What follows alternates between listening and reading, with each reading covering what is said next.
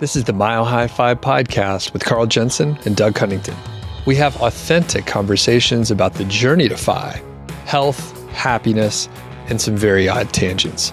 We interview FI experts, side hustlers, people on their way to FI, and those who have reached the other side.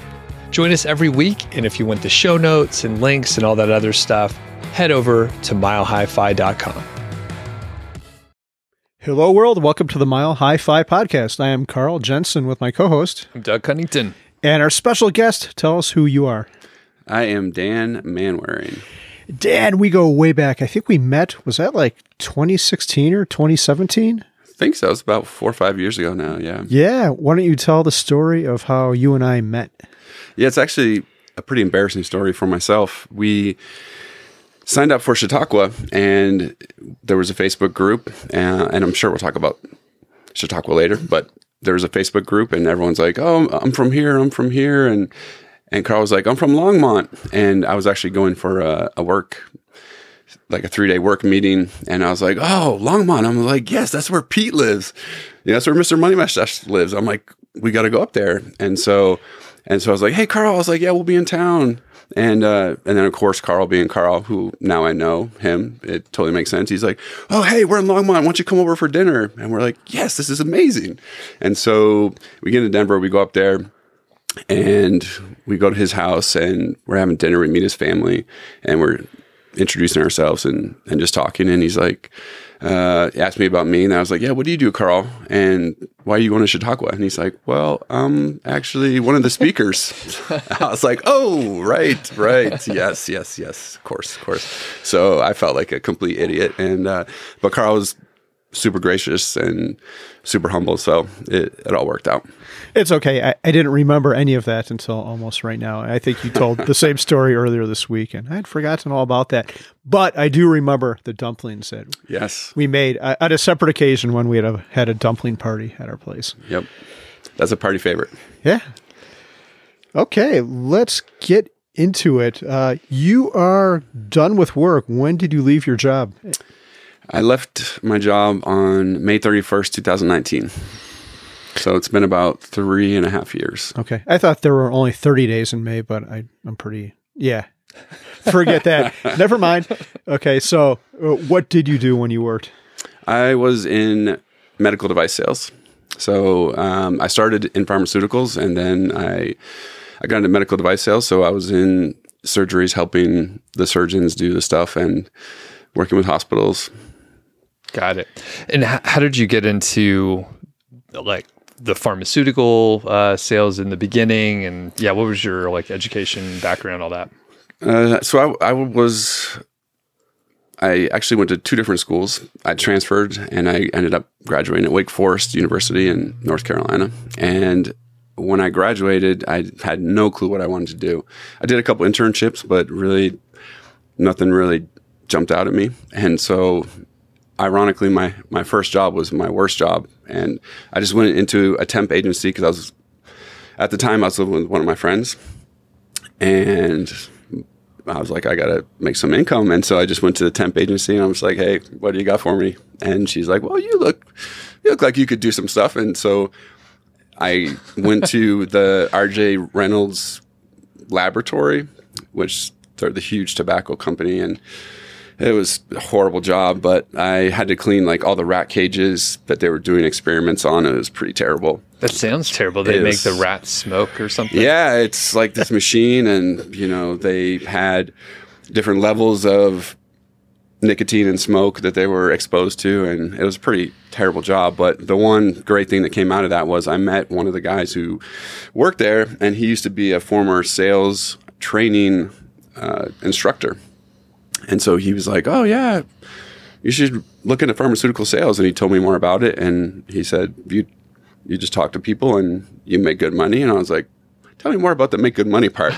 and then so I kind of lashed onto that and it took me six months and I, I just, just pursued it extremely, extremely hard. And, uh, and then I finally got it and then that was that. So Okay. And then how'd you transition over to the medical device stuff? Which sounded it sounds like maybe that was a better fit for you. Uh, yeah, I, well, it was definitely better than pharmaceutical sales, which was completely soul sucking. You were basically a UPS driver that brought lunch to offices, and you would bring you would bring Panera, and they'd be like, "Oh, why didn't you bring Chipotle?" And you know, it was just it was a rough it was a rough gig. So I did that for about three and a half years, and my mentor um, went to medical device sales and he told me about it. I'm like, well, that seems a lot more fulfilling. And so I transitioned out of that and got in with the same company that he worked for. So that was a major difference. I think I had trained for a couple months and and I get into surgery and then one of the surgeons turns around and is like, How does that look? I'm like, I don't know, dude. You're the surgeon. I'm like, you tell me. so that was a pretty big transition between stand here and I'll sign for your samples. yeah. So He's like, hey, you want to get in here? Like, gra- grab a knife. Or yeah, he's like. I'm going to tap out. You you got this. wow. So you said as a when you were a pharmaceutical salesman, you were a glorified UPS driver. I think all your Amazon packages from this point on are going to be thrown into the bushes, or just right. your laptop will be thrown over the fence, or whatever that story is. Why is my package on the roof? But I'm kind of intrigued by this. You were actually in the room with the surgery, so you were standing next to the surgeon or behind him, like Yeah, telling yeah. them what to do. Yeah, uh, not always. I mean, like anything else, some surgeons are really great and they know what they're doing, and some surgeons need a, little more assistance, or they haven't used that product before, or they're unfamiliar with it. So, um, so I was there to just make sure everything was used according to plan. okay. So how much training did you have to do to assist a surgeon? Like you're telling them what to do. Is it? Hopefully, it was a little bit. Well, It's like I a wasn't. boot Yeah. I'm going to Takes like clarify. two weeks. It wasn't the whole. You know, I wasn't telling them how to do the procedure, but I was giving them guidance on that specific product and the length of things and what order to use things and, Like and flip that, like battery around. Yeah, yeah. You got to get the polarity right. That's what I'm picturing. North side up, sir. Take the sponge out, the surgical sponge, before you sew them back up, Yeah. sir, doctor. Okay, so how many years were you doing uh, just pharmaceutical and medical device sales? so I think about 15 years. Okay, and you loved it, right? no. So how, how did you discover FI?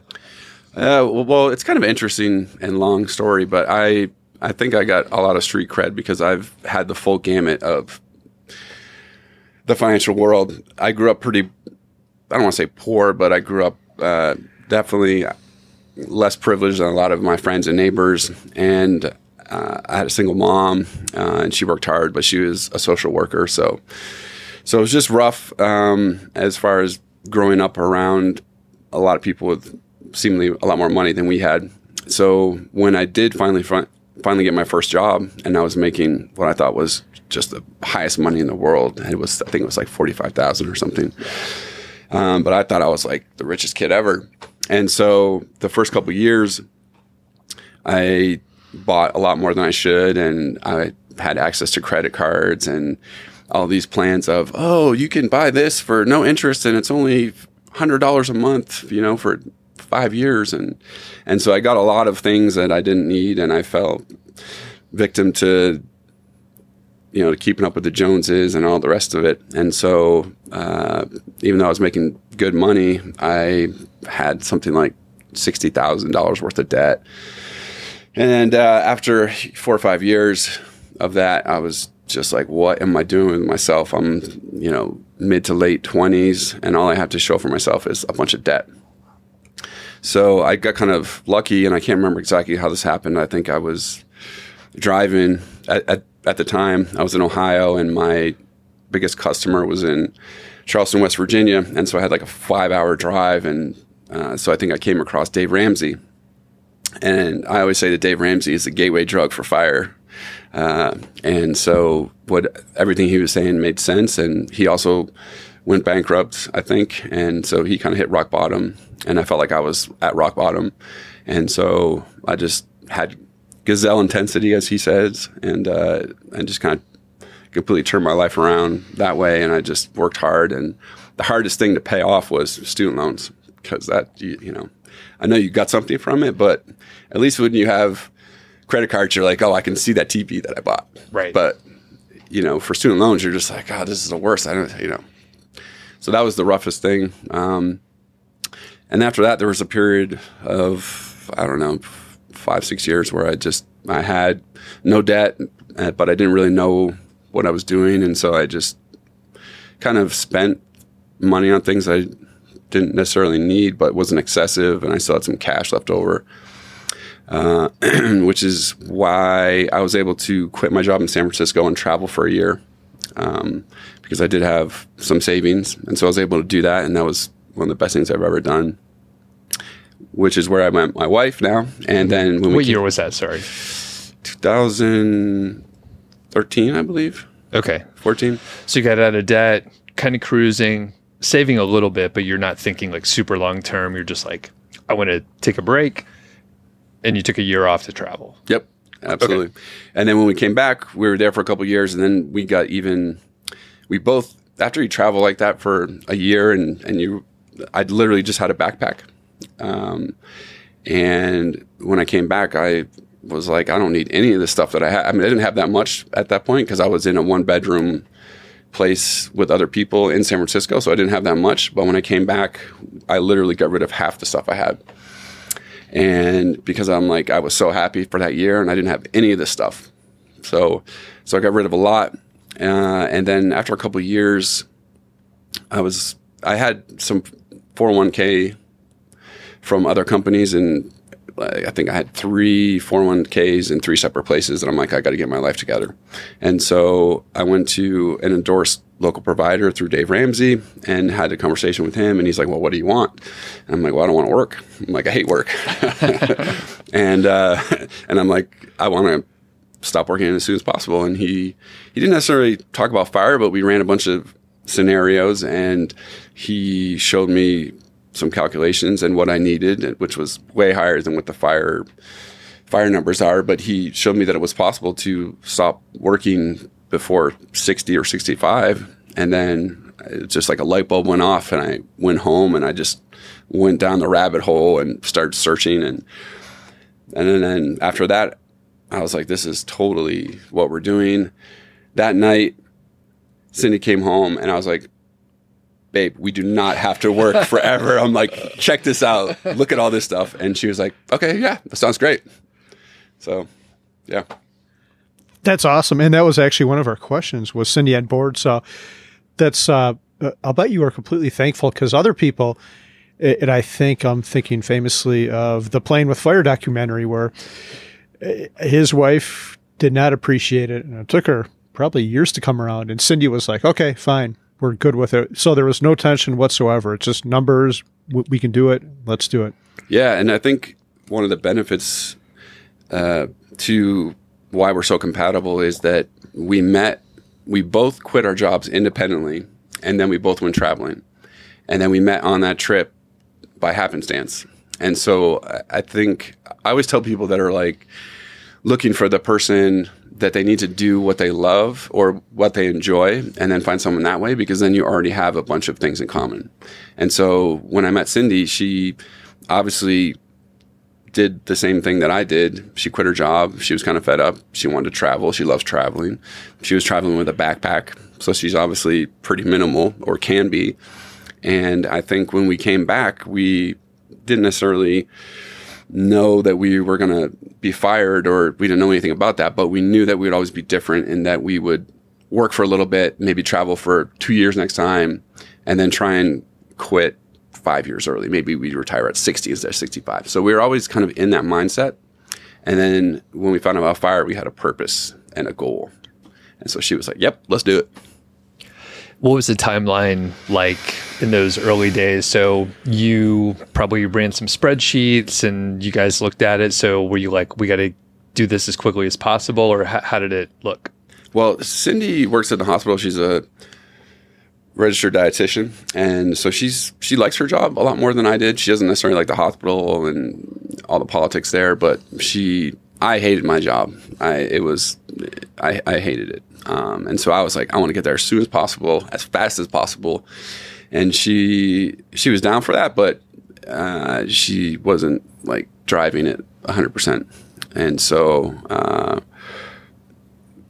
I was I didn't have that much in my 401k because I at least I I did the minimum company match was like six percent, so I, so I didn't have a lot, but at least we had a starting point. And then when I found out about it, we were actually kind of doing a live-in flip in Tucson, and so I was like, okay, we're selling it at exactly two years. It's it like it's going on the market just before the two-year mark, and then um, that really jump started the process. So I think it was like four or five years.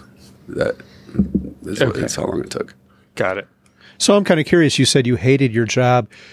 And I think about Doug and I. I don't think like hate is too strong of a word. I actually liked the core work I did writing code. Uh, Doug, I'm not sure you would have ever. Did you ever actually like or enjoy what you did? There were probably little pieces here and there, but the overall, I would say I disliked it very much and I hated pieces of it. So, not positive. Yeah, not positive. So, so Dan, my question to you is: thinking back on your life now, is there something that you have done since your job, or that you've stumbled upon that you would have enjoyed doing if you could go back in time? What would you have done? That's a great question because I think I don't know if I necessarily would have done something different with my job or any of that, but I think one kind of regret in retrospect is that I I just went whole hog, completely balls to the walls with a disregard for everything else but maximizing money and getting out as fast as possible. And I think I, I know that I sacrificed a lot to do that. And I think if I could do it, I know if I could do it again, that I would do more um, enjoying of kind of life. And I know Brandon talks about this. He kind of went a way, way too aggressive sort of towards the end. And I think, I know I made some some pushes for us to make some moves and to do some things and for Cindy to do some things that I know put a lot of stress on us. And I think I was, I mean, I had a panic attack at the end. And so that's, that was the final straw. But I, I know it was because I was just pushing and grinding so hard with the single mindset that it just, I sacrificed a lot to, you know, to do that. Is your like personality driven in that way where you it's like a singular focus and you don't balance that well? Yeah, I think I'm I'm kind of an all or nothing guy, and which is what I did when I got out of debt. I, I just it was just like whole hog, you know, all, all in. And I think that's just my personality. I'm just like all or nothing, Yeah. uh, which can be good, but it's also can be very bad. And I think I, I experienced the bad aspect of that towards the end. So. But uh, you know, we also didn't. There was no coast fire. There was no barista fire. I feel like I think a lot of those things have come from some of the lessons maybe of, of me and Brandon and I'm sure other people that that just kind of went too hard and so Yeah. Can you tell us more about the panic attack or you don't have to, but yeah whatever sure you want no to share. I, am I'm happy to share because if it can help someone out there and and uh, then that would be amazing because uh, so we basically moved three times and I I mean this could be like a whole long story but I just moved and took jobs and did things that were just like added exponential stress to my life. Like for instance, um, uh, when I was quitting my job in Tucson, I had to stay till the end of the year to get the company match in the 401k. But Cindy had already moved to California for her job, so I was commuting. Uh, and then right when I was, which was extremely stressful to kind of balance that out. Um, and then when when I was about to quit, and I already got another job lined up, the manager in California was like, "Hey, you know, we've got an opening coming up. It's going to be in Silicon Valley. You'll be covering Stanford. It's super prestigious, huge account, lots of money. Uh, you basically, you know, he just sold it really hard. And again, it was like the money. It was like more money, more money, more money. And so I was like, okay. And then so I kind of had to balance the two jobs for a minute and then quit that one. And then right when I was stopping commuting from Arizona to California, I then had to commute from Monterey to Silicon Valley and cover Stanford, which is like another hour, uh, hour and a half drive in in California traffic. And so I was balancing that and so just did a lot of things like that that were just that just put unneeded stress on me uh, and us. And then I convinced Cindy to leave that job and get a job in Silicon Valley because there was more money. And so, you know, she kind of had this dream kind of gig lined up um, that she was going to be a director of the hospital, like a really, really nice five star hospital. Um, so I convinced her to quit and get a job in Silicon Valley, and then we had to move, and that you know that was all in like a very short window, and and it was all to chase the money because I, I said, well, if I take this job and you get a job, we can be done in a year instead of like two or three, and th- that was just terrible. So Man. so then, anyways, then it and then finally, like it wasn't working out because Silicon Valley is just the anti-fire.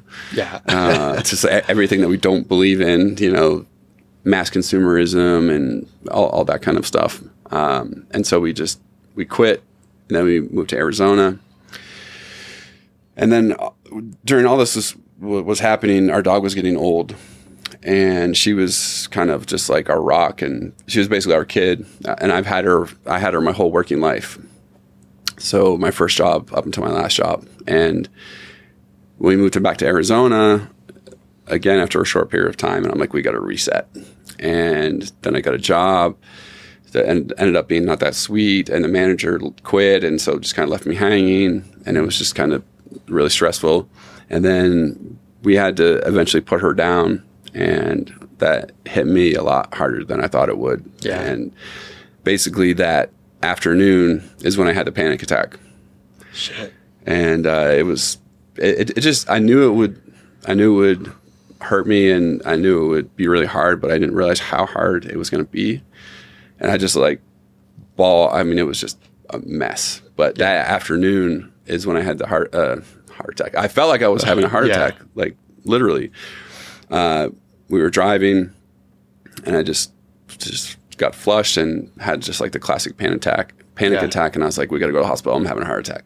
Yeah. and uh, anyways, but that was kind of the that was the last straw. And then basically after that, uh, I just had all this other stuff happen, and and uh, Got it. yeah. So that was just like she was our therapy dog more than obviously I knew it. And so after she was gone, I just I, I just snapped. Yeah. Damn. Yeah. so, anyways, yeah. So not to be a Debbie Downer, but I, but I, all the other stuff up to it is what caused all the all the stress. So, I, I mean, again, if I could say anything, it would just be to not be so aggressive. Yeah. Now you're more of a Dan Downer than a Debbie Downer. so are you decompressed now? And if so, how long did it take you to decompress from all this? That's a really great question. I heard you ask someone else this, and I think I- I wish more was talked about this because nobody really talks about it as as much as I think they should because the there's so much information out there about the journey to fire and how to get there and that path is is super simple. I mean, it's super simple. It's it's not easy and it's it's it's hard to do, but it's very simple and it's very straightforward. But once you get there, it's kind of like then what? It's kind of the Wild West still. And I think it's, I don't know if you guys have heard that analogy when you date someone and like you love them and, you know, you've had a serious relationship, it takes like twice as long as you dated them to get over them. I don't know if you guys ever heard that. Yeah. I thought it was like months, but uh, I thought it was like There's two something months like for two that. years. No, no, Yeah, I'm anyways, I, like I think it's Yeah, kind of like that because I've been so I've been retired about three and a half years, and I still don't think I'm like hundred percent. I think, uh, to my detriment, I I basically the first three years were kind of like adult spring break.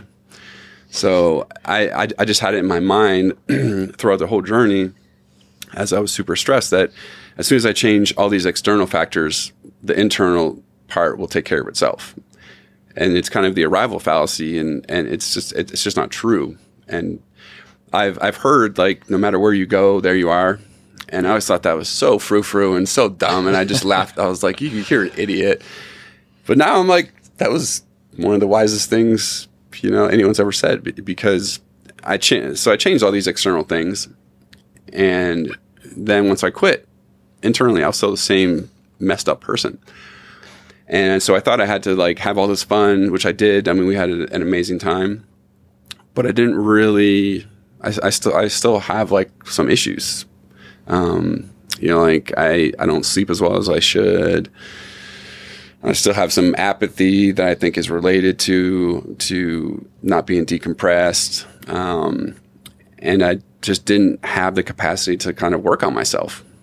And I feel like now, finally, I'm starting. Like the past eight months, we've really started to get healthy again and started to do a lot more things that I know will that are hard or that take effort, but are are beneficial.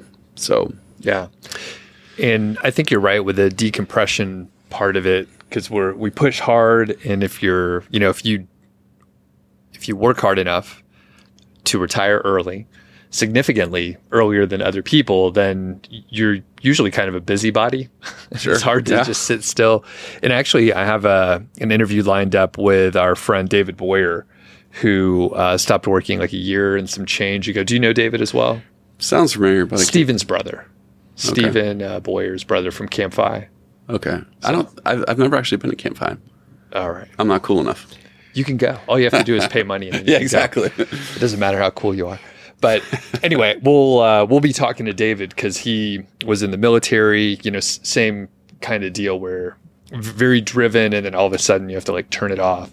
And he went through like a very deliberate process to like decompress, which is interesting. So in in Carl, I know some of the discussions we've had before like you pushed hard and you were like i shouldn't have pushed as hard do you have any like broad tips after what dan mentioned yeah, that's interesting. I was talking to Dan earlier this week, and the thought I've had is I'm, I never really retired, like not even now, because I, I bought these stupid houses and I continue to work on those. But I think I needed that. They were kind of a little bit of a step down from work.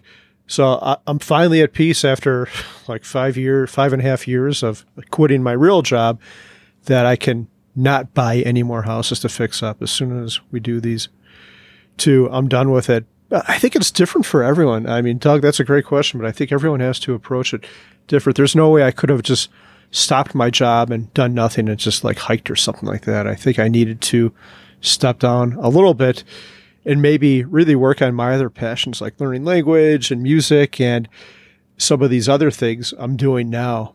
But yeah, I think it's going to be different for everyone. I don't think uh, I don't think most of us, like you alluded to, Doug, can just turn it off and like step off because we're so driven. And how do you just shut that down and go to doing nothing or like watching TV or whatever? And I just listened to an interview with uh, Ryan Holiday, and he mentioned that he likes to run. And as soon as you bring up like running, I'm thinking of like uh, music and uh, you know, languages or whatever. But he's like, I like to run, but he does it for like himself. And sure. usually when someone's like, Oh, you're running, it's like, Oh, are you training for something? And he mentioned, No, I'm not trying to like win at my hobbies. Right. So he's like, I'm not training. I'm great. And I was like, Yeah, like we will find a hobby like playing music or learning a language and we'll set up kind of like arbitrary goals to like push ourselves because we just can't fucking help it. Yeah. And then we like pull the fun out of it instead of just like play the guitar, maybe play with some friends or go on a hike with some people. Sure. And I don't know, but that that stuck with me because it's like, why are you trying to win your hobbies? That's oh, a dumb thing to do. Yeah, I think that's a great point. And to wrap your point up, Doug, I think it's about enjoying the journey instead of the, the journey doesn't always have to end somewhere. You can just run for the love of running or play for because you like to play. You don't have to work up to a marathon or a concert or open mic night or whatever. You can just do it and not have any goal at the end. Yeah. And it's like it kind of gives you permission to not necessarily suck at it because like our, our goal isn't to be bad at it, but it's like it removes the pressure. Like it's just for you. Sure. And it's you know, as I say it, I'm like, it's really hard to do because I think uh, we might be doing a recital. Elizabeth and I might be doing a recital. It's really for kids, oh, wow. but we're going to go, uh, very cool. You know, crash the the party there. More on that later. I don't know if it's going to happen, but okay. Well, let's um let's transition a little bit. So you decompressed, kind of. You're getting better at it uh, each day. It sounds like you did travel a lot. The you know adult spring break. So t- tell us about some of the travels and how long you are on the road and how many countries you've been to. I'll just open it up and you can tell us all about it. Okay. Yeah, I think, well, as I mentioned, we both love to travel, and uh, through our travels, we met some people, and sort of like anything else, no matter how much you do of something, there's always someone that's done more, and for us, that's inspiring. And so, uh, I, I think we our lifetime goal would be to see every country in the world, uh, and we've met some people that have done it, and so that's pretty cool.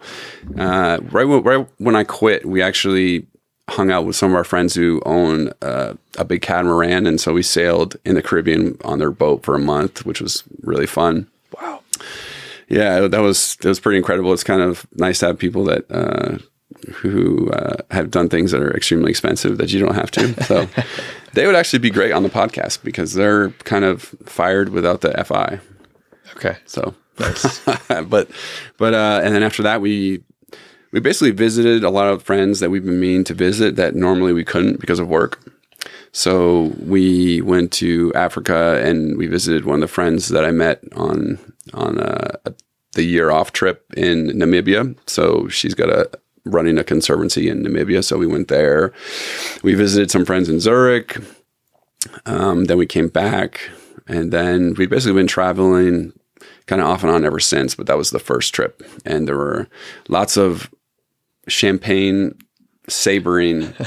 For some reason, right when I was quitting, I watched some episode and it was talking about sabering champagne. Yeah, and yeah. so we sabered a lot of Cook's champagne. Uh, It's funny. so, uh, but anyways, then after that, we've we've been to 52 countries together.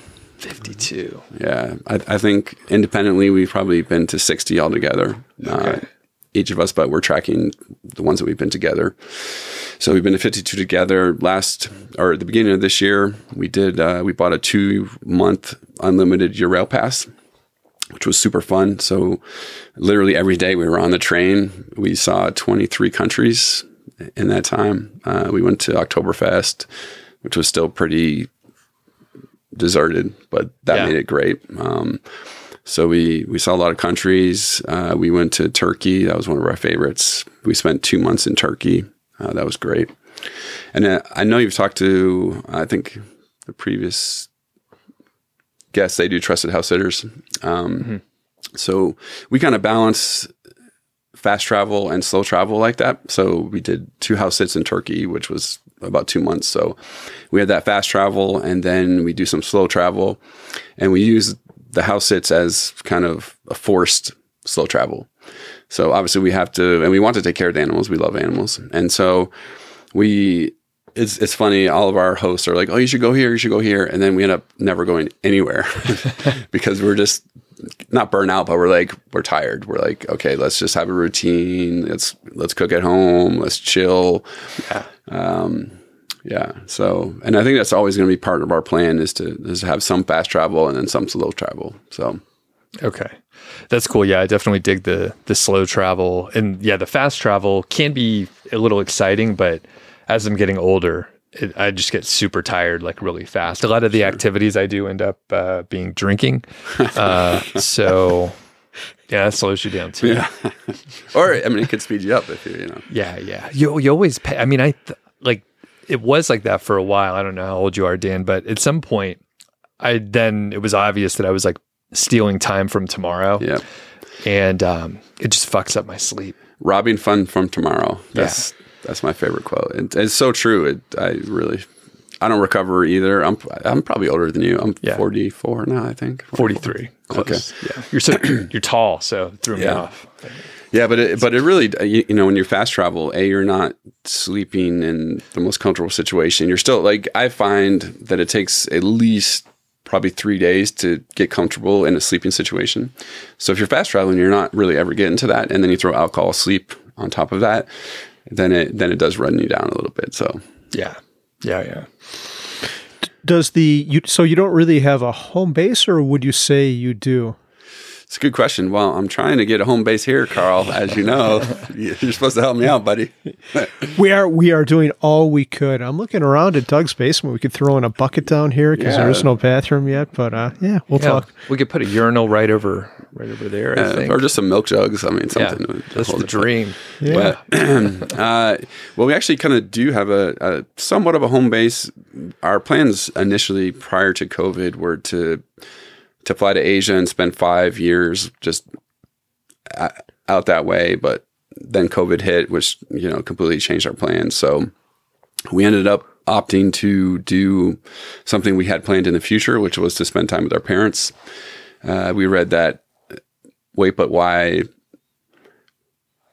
Uh, I forget his name, Keith Urban. Tim Urban. Tim, Tim Urban. Urban. Tim Urban. But his his post the tail end really hit a chord with us. Uh, I think you Yeah. you read it right.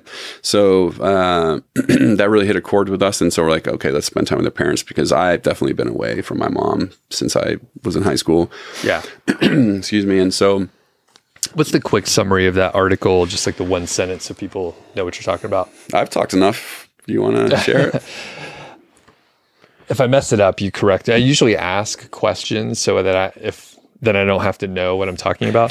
so generally, uh, I think like by the time you hit 18, you've spent like 99% of the time with your parents that you ever will. Which you know, when you think back now that we're you know when you read it, maybe you were in your 30s. Like it's really obvious. Like oh yeah, like I hardly see my parents or family. It was all in the first 18 years.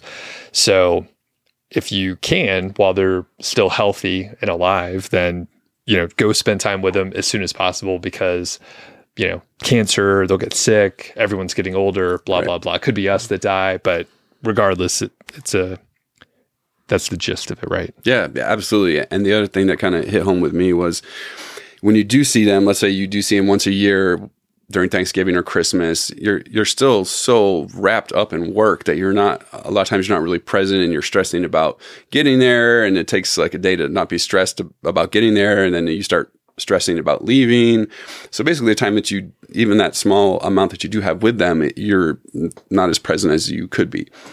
Um, and then like you said like spend time with them when they're still fully functional and able to do things. And so yeah so that's a good summary. And so that kind of really hit home with us. And so we pivoted instead of going to asia and traveling we pivoted and we converted my mom's two car garage and when when i say we i mean we had people convert the two car garage uh, to like uh, 600 foot studio so Oh, that we could be right next to her but not in the house it's a, sm- it's a small house space. yeah we I That's needed cool. some space and so so it's Yeah. been you know it's that I, I would say that's so far that's been one of the highlights of being fired is to be able to spend time with her and you know we went bowling on a tuesday random tuesday.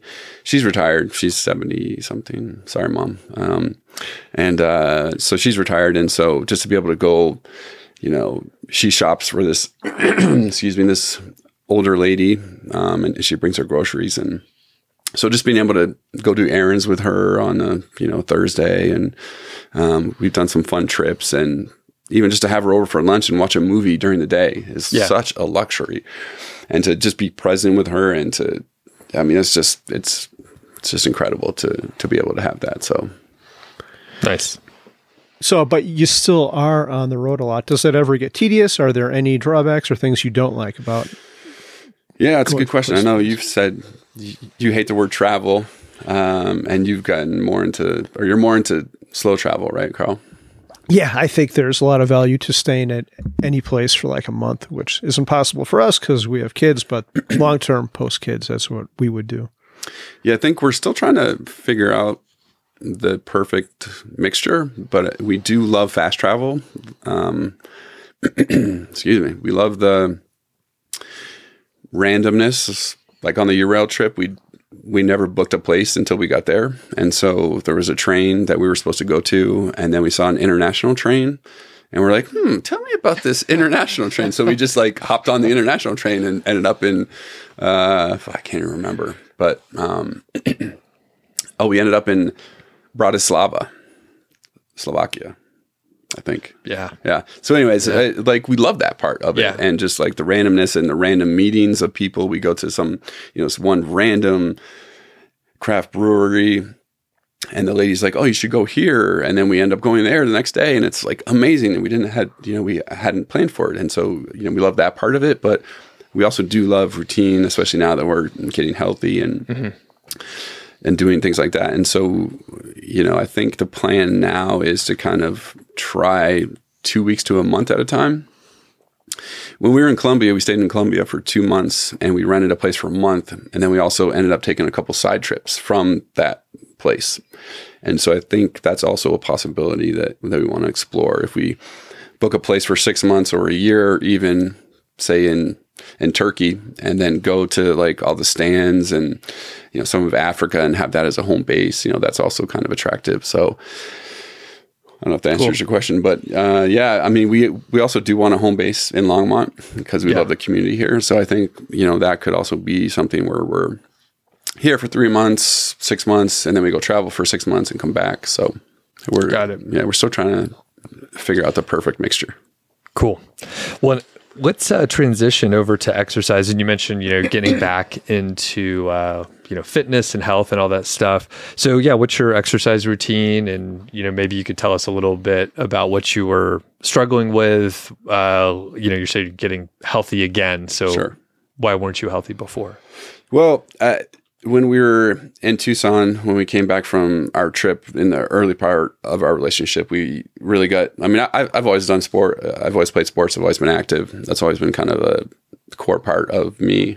And uh, there have been times when I've stepped away from that part. Uh, but when we were in Tucson the first time, we were doing tries, and I did an ultra trail run um, and so, and then I had an injury, and then uh, so I was kind of away from that for a while, and then the fire thing happened, and so I was doing some other things, and then the fire thing caused you know lots mm-hmm. of self medicating and right and things like that, and then as I said, the we had like a three year spring break, adult spring break, and I I always thought, you know, that was kind of what I needed was just to like, just to let loose and, and party and hang out with friends. And, um, yeah, so, but that's not really that fulfilling in the long term. And there's definitely a cognitive dissonance of, between, you know, of who I, who I see myself as and what I was doing. And so that was a struggle. And so exercise is now back part of our routine. And so, basically we kind of have our book like we have the bookend part of our routines pretty much down now. So we get up, uh, we go for a walk, and actually Pete just wrote uh, a post about this kind of some of the things. You know, there's a lot of there's a lot more out there in biohacking now, and and Cindy works for a company that is involved with that. Um, so so anyways, wake up, we go for a walk, we get some f- fresh air, hopefully sunlight in our eyes. We come back, we have coffee, we journal, we go to the gym. We go for about an hour uh, and we hit it kind of hard, um, lifting.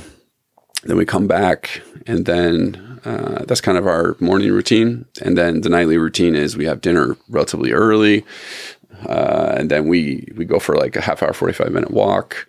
We come back, maybe watch like a TV show uh, wrap everything up kind of by 8.15 8.30 then we shower get ready for bed read for about half hour and then go to bed.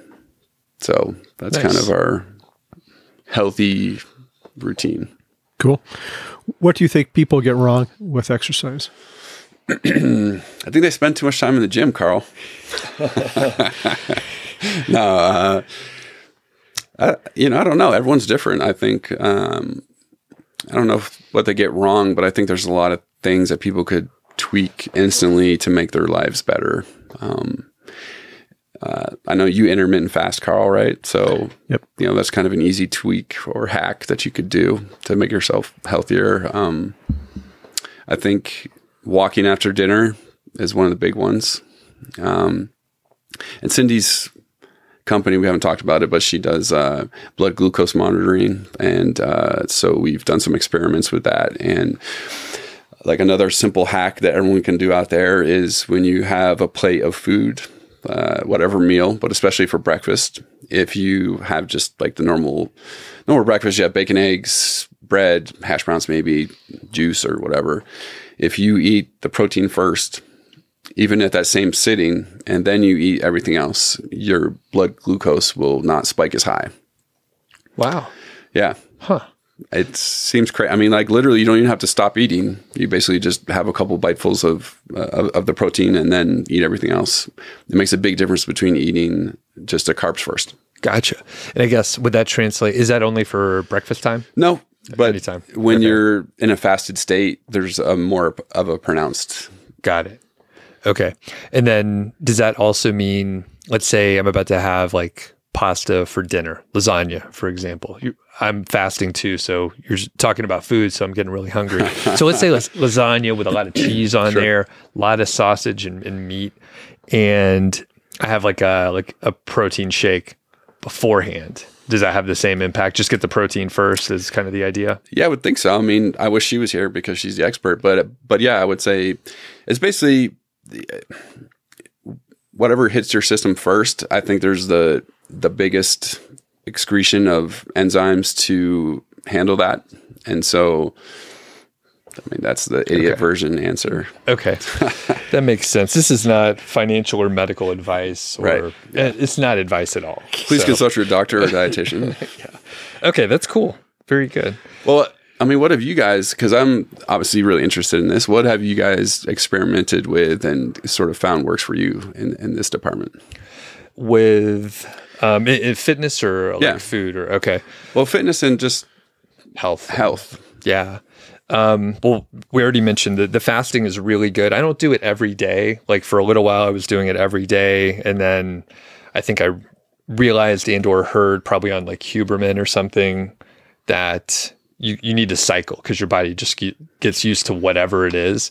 So I'm doing it most days, and usually I won't have like my favorite kinds of breakfast, which is like pancakes and hash browns Sure. and a lot of starches and like other Lucky carbs. Charms and Cinnamon Toast Crunch. Yeah, all this stuff that I love. Remember uh, toaster strudel? I used Yeah. to eat that as a like kid every day. Pop So- Tarts. Yeah. All, all the good stuff. and I think you know, for me, and and going to the gym, I do spend a lot of time there on some days, and if I had my way, I would probably spend like two or three hours, and I just enjoy it. Like I guess I grew up going to a gym, and like I, I just like it, so I'm not trying to get out of there really fast we're here in Colorado, so if I can walk outside or do something outside, like I'll probably do that. Like that's better than doing like fucking uh, cardio, the elliptical machine, like right. watching YouTube. Like I can walk outside, and that's much better.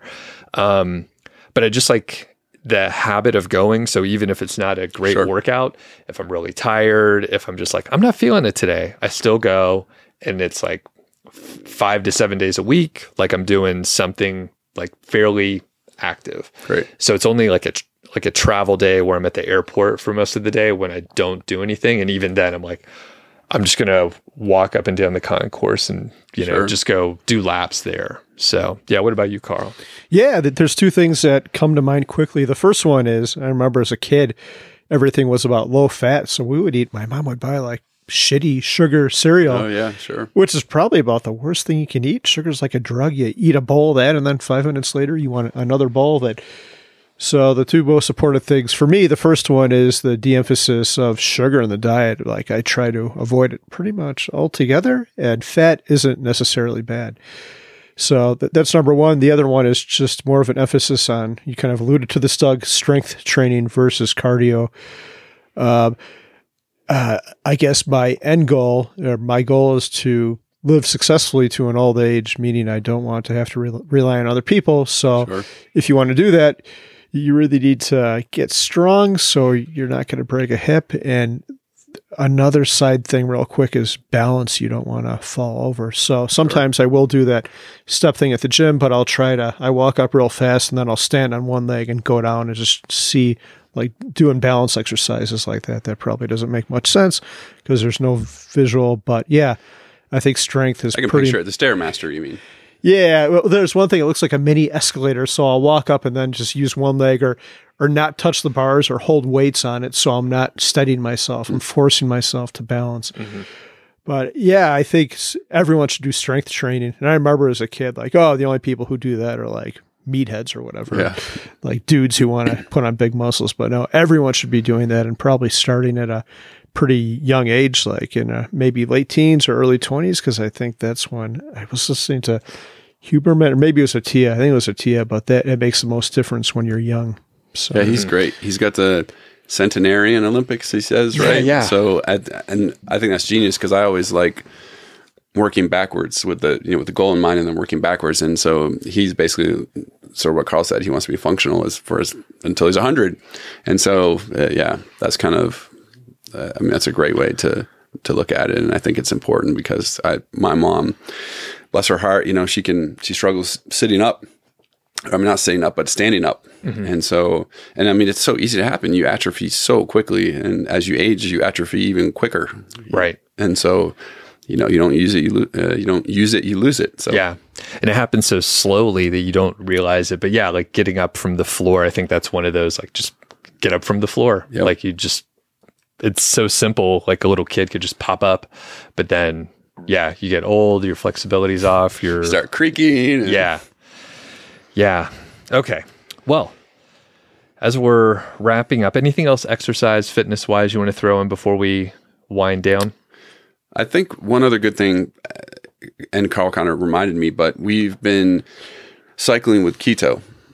So I think keto is not, I mean, again, I'm just an idiot in a studio with a mic, but uh, I, I think it's really important to cycle with that for even like a week to two weeks is more than enough, but you get to deplete all your glucose and all the carbs and crap and crud that you've been putting in your body. And again, I'm not the expert. She's not here today, but but essentially you deplete your stores and you train your body to be able to use fat for energy instead of only be using carbs. So when you get the hangries, it's because you don't have carbs and you're super dependent on carbs. But when you train your body, you do cycles of keto, you clean those systems out, you train your body to be really efficient at burning fat for energy, and you really never get the hangries. Yeah. And, and so I think that's a that is a kind of a key thing. Cool. Have you, have you ever done keto or gone to that level? Yeah, I have. It's it's difficult because uh, everything like ketchup has a ton of sugar in there. But I found it valuable too, and I think it's a great idea to cycle. You saying this has made me want to do it. I don't think it's a good. It's pretty hard to keep it up long term because hey, you're invited over for mm-hmm. dinner to someone else, and everything has carbs in it. But yeah, I, I like your idea of cycling on and off. Yeah, I mean, I think even a week is plenty. You know, Yeah, I was gonna say I could I could do a week. have you have, have you ever tried it? No, No. No, no. Let's It- let's do it. we can we'll get. I want started. a progress report. I know. I, I just have a little pizza upstairs I need to finish from the other day. But uh, other than that, I should be good to go. Um, but I, I probably will check it out, especially like you said, a week I can handle that. And I, I used to be really like dependent on carbs, but I think now it would be like not a big deal at all Sure. to to do. I say that, but then you know, catch me that week, and I'm like, give me Give me the anything. pizza. Yeah, give me bread. Give, me me, a fucking loaf of bread. okay, cool. What does a perfect day look like for you? So I like that question, and I, it, I've kind of been working towards that. And Pete, I, I, I think it was Pete. It was a, I believe it was a podcast, and someone asked him like, "What's happiness?" or you know, "What's a perfect day?" Something, something like that. And then his answer kind of really struck a chord because happiness is like the million dollar question, right? Like, if everyone had a formula for happiness, like everyone would be happy, or, or if it was easy. And I think happiness to me is doing a bunch of things that make it a good day consistently. So uh, what I said earlier, basically waking up and and having having coffee, having that morning routine, working out, getting a physical workout, a physical exercise um, would definitely be part of that day. And then I think having something during the day that gives you purpose and happiness mentally. So whatever it is, learning a new language, doing photography, uh, helping volunteer, just something that brings you mental happiness and purpose. Um, that, that's something I'm still trying to really hone in on and and figure out. And then again, having healthy eating. So, like having a healthy dinner, having it early, going for a walk after, reading. Those are things that when I've done, I, I've just like I didn't feel euphoric, and I wasn't like I am truly happy now. But I, when I've done that consistently, like for a week maybe, I'm just like, you know what, I, I haven't really done like anything crazy, but like I feel pretty happy, Yeah. and and and I feel pretty good, and I think. So basically, the gist of it is do a bunch of little things consistently that bring you joy, and I think that was kind of his answer. And I'm like, that's you know, that's a great answer, and I think there is no like formula for happiness except for that, and it's it's not necessarily easy, but it's worth it. And that's a great answer. I like it. As a kind of a counter, I'm curious. So you talked about clean eating, and um, what what do you eat after you cycle through keto and you eat whatever you want? So what do you get? What's your guilty pleasure food? Well, pizza is um, like Yeah. I would say pizza and dumplings are like my number. Uh, I mean, if I could, if I could have pizza and dumplings for the rest of my life, I, I'd probably like if I had to, one food, it would either be pizza or, or dumplings. So, um, and then even when I go off keto, I don't necessarily go crazy. going wild. Yeah, because that's not necessarily good either. But I would say my cheat days or, or things, my guilty pleasures are definitely pizza, beer, obviously. Yeah. Uh, yeah, and dumplings. I could have dumplings every day. And I'm sorry we couldn't give you beer, but it's quite early in the morning, even for for us to be drinking. If only we were at an airport, then it would be socially acceptable. All right, Carl, do you have anything else? Yeah, no, that's all. All right, where can people find you? If there is anywhere, you could be off the radar. I don't even know. yeah, you know, uh, not to give you a long answer, but we, if I could do a little side story. So as we were getting to fire and on that journey, I was like, we're gonna like, I love photography, and I was like, we're gonna be influencers. I'm like, we can retire earlier, we can get free stuff, like, and I just was like, you know, I created a blog name and I created a page, you know, Instagram handle and all this other stuff. And then as I got closer, I realized like this is just more work. I'm like, I'm like, I don't want, you know, I don't want to do more work. I mean, it's ridiculous. So, uh, yeah, we do have, we are at bigoxlittlebird.com or on Instagram, bigoxlittlebird, which is also another long story, but Okay. it's basically our names in Mandarin. So, Oh, gotcha. Cool. but we don't post much. So if, if anyone is listening and goes there, we, All right. Cool. We'll link it up so people can get to it, and I'll check it out. I have. I didn't know you were into photography, but I'm. I'm getting into it a little bit more. very cool. Always had a big interest. So, all right, Dan, this is amazing. Thanks for joining us. Honored And, to be uh, here. Thank you. Yeah, really appreciate it. Cool. Thanks, Dan. Thank you guys. Thanks for listening to the show. That was the Mile High FI podcast, and I'm Doug Cunnington, the Balder host, and Carl Jensen is the cool, sexy one. If you dig the show, please do three things for us. Number one, tell a friend, a family member, an enemy about the show. We really don't care who you tell. Maybe forward them a specific show that you know that they will like. It's the single most helpful thing that you can do to spread the word.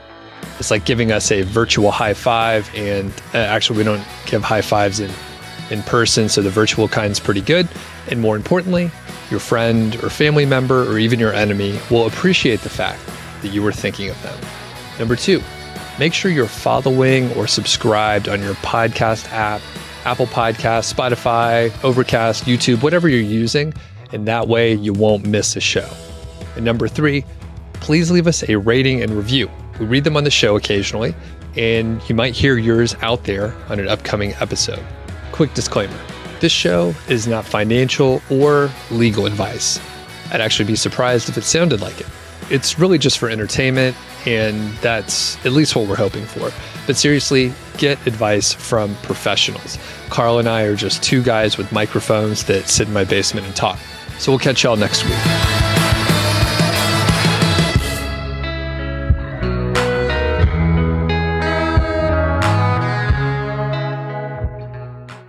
All right, Dan, you've been in Longmont for a couple days. Um, have you been here before? Yeah, I've been here multiple times. I think this is hopefully a place that we will live eventually. So we've come through probably about four times now. What's your favorite part? All the breweries Oh, yeah. and Carl's place it's it's always an adventure. Yeah, I understand you looked at houses yesterday, and one of them was close to Wibby, one of the breweries. That might be a dangerous place to live. Yeah, it was. I would have loved to live there, but Mindy totally put the kibosh on it because it needed about two hundred grand worth of work. So And you would probably never get to that work because you'd be at Wibby all the time. exactly, Like, Dan, and, this house looks shittier than it did two years ago when you moved in. and I would try and get everyone to come over and help me, but they would just stop by and Wibby instead. So You'll have to, um, yeah, get him to do the work before heading over to Wibby. Right. It's just a promise. It's a great, great brewery. Um, any other notable breweries that you really like that you, you don't miss when you come to town? left hand, of course, is is always a a favorite. Um, I actually just went to 300 Suns yesterday, which uh, they actually have awesome food. Yeah, I think so too. They have a great uh, burger. Did you get that? I got insane the burger. Nashville fried chicken, and I was warned that it was super hot, but uh, they have four levels, and I had the habanero, and the waitress said it was super hot, and I tried it, and I was like, "This is pretty bland." So Oh, really? I don't know if I have COVID. So Is that the third? so congrats if I do. yeah, we'll change that mic. Uh, so, did you get the? Is that the third level up the habanero? Second, Second. Okay. Third is actually pretty hot, and I haven't gotten the hottest one. I used that's to do the heat- poltergeist, right? I think so. I think so. Um, but the third was like legit hot, like I was sweating a little bit. Um, I used to do heat challenges or like the spicy Oh, wow. challenges and all that. So I have some hot sauces upstairs. That Ooh, I, can- should have brought mine. I'll send you home with some, and then you could tell me. Okay. All right, cool. And then Carl, have you ever had the uh, 300 Suns like super hot uh, stuff there? I have never even had any of their food, although I've heard, like you said, Doug, that is real good. Yeah, Yeah. we'll have to check it out. I think Carl's a beer snob, and so that that place hasn't made it to his list yet. Yeah, you know what? Someone was trashing um, on 300 Suns and they were trying to get me to go somewhere like the place we always go, uh, Wibby, I think. And I was, I mean, I drink a lot of beer. The beer at 300 Suns is fine. It's great. Yeah. Um, so I'm not sure why this this individual had an issue with it, but the food's great. The beer's good. Um, 300 Suns, if you want to sponsor us, we will uh, we'll do it for actually free, like we're doing right now. But we'll we'll do it for uh, food and beer though. So okay, Yeah, the next episode should be at 300 Suns. yeah, yeah. There you go. Live from 300 Suns in the brewery.